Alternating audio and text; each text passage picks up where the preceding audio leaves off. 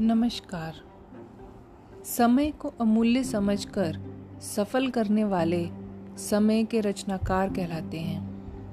वह कभी समय से धोखा नहीं खा सकते हैं। समय की कद्र करने वालों को समय अमूल्य बना देता है।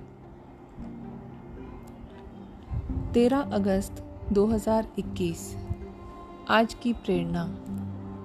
अस्त व्यस्तता के बीच में अपनी आंतरिक स्थिरता को बनाए रखना ही महानता है। आज से हम अपने अंदर की शांति को बनाए रखें। आइए अब चलते हैं सत्य की राह पर। नफरतों के बाज़ार में ज़िंदगी जीने का एक अलग ही मज़ा है। लोग रुलाना नहीं छोड़ते और एक हम है जो कभी हंसना ही नहीं छोड़ते। हीरा परखने वालों से दूसरों की पीड़ा समझने वाला कहीं अधिक महत्वपूर्ण होता है।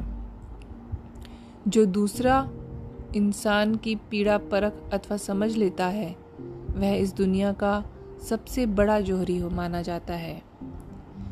कहते हैं कि क्यों घबराते हो दुखों भरी ज़िंदगी जीने से?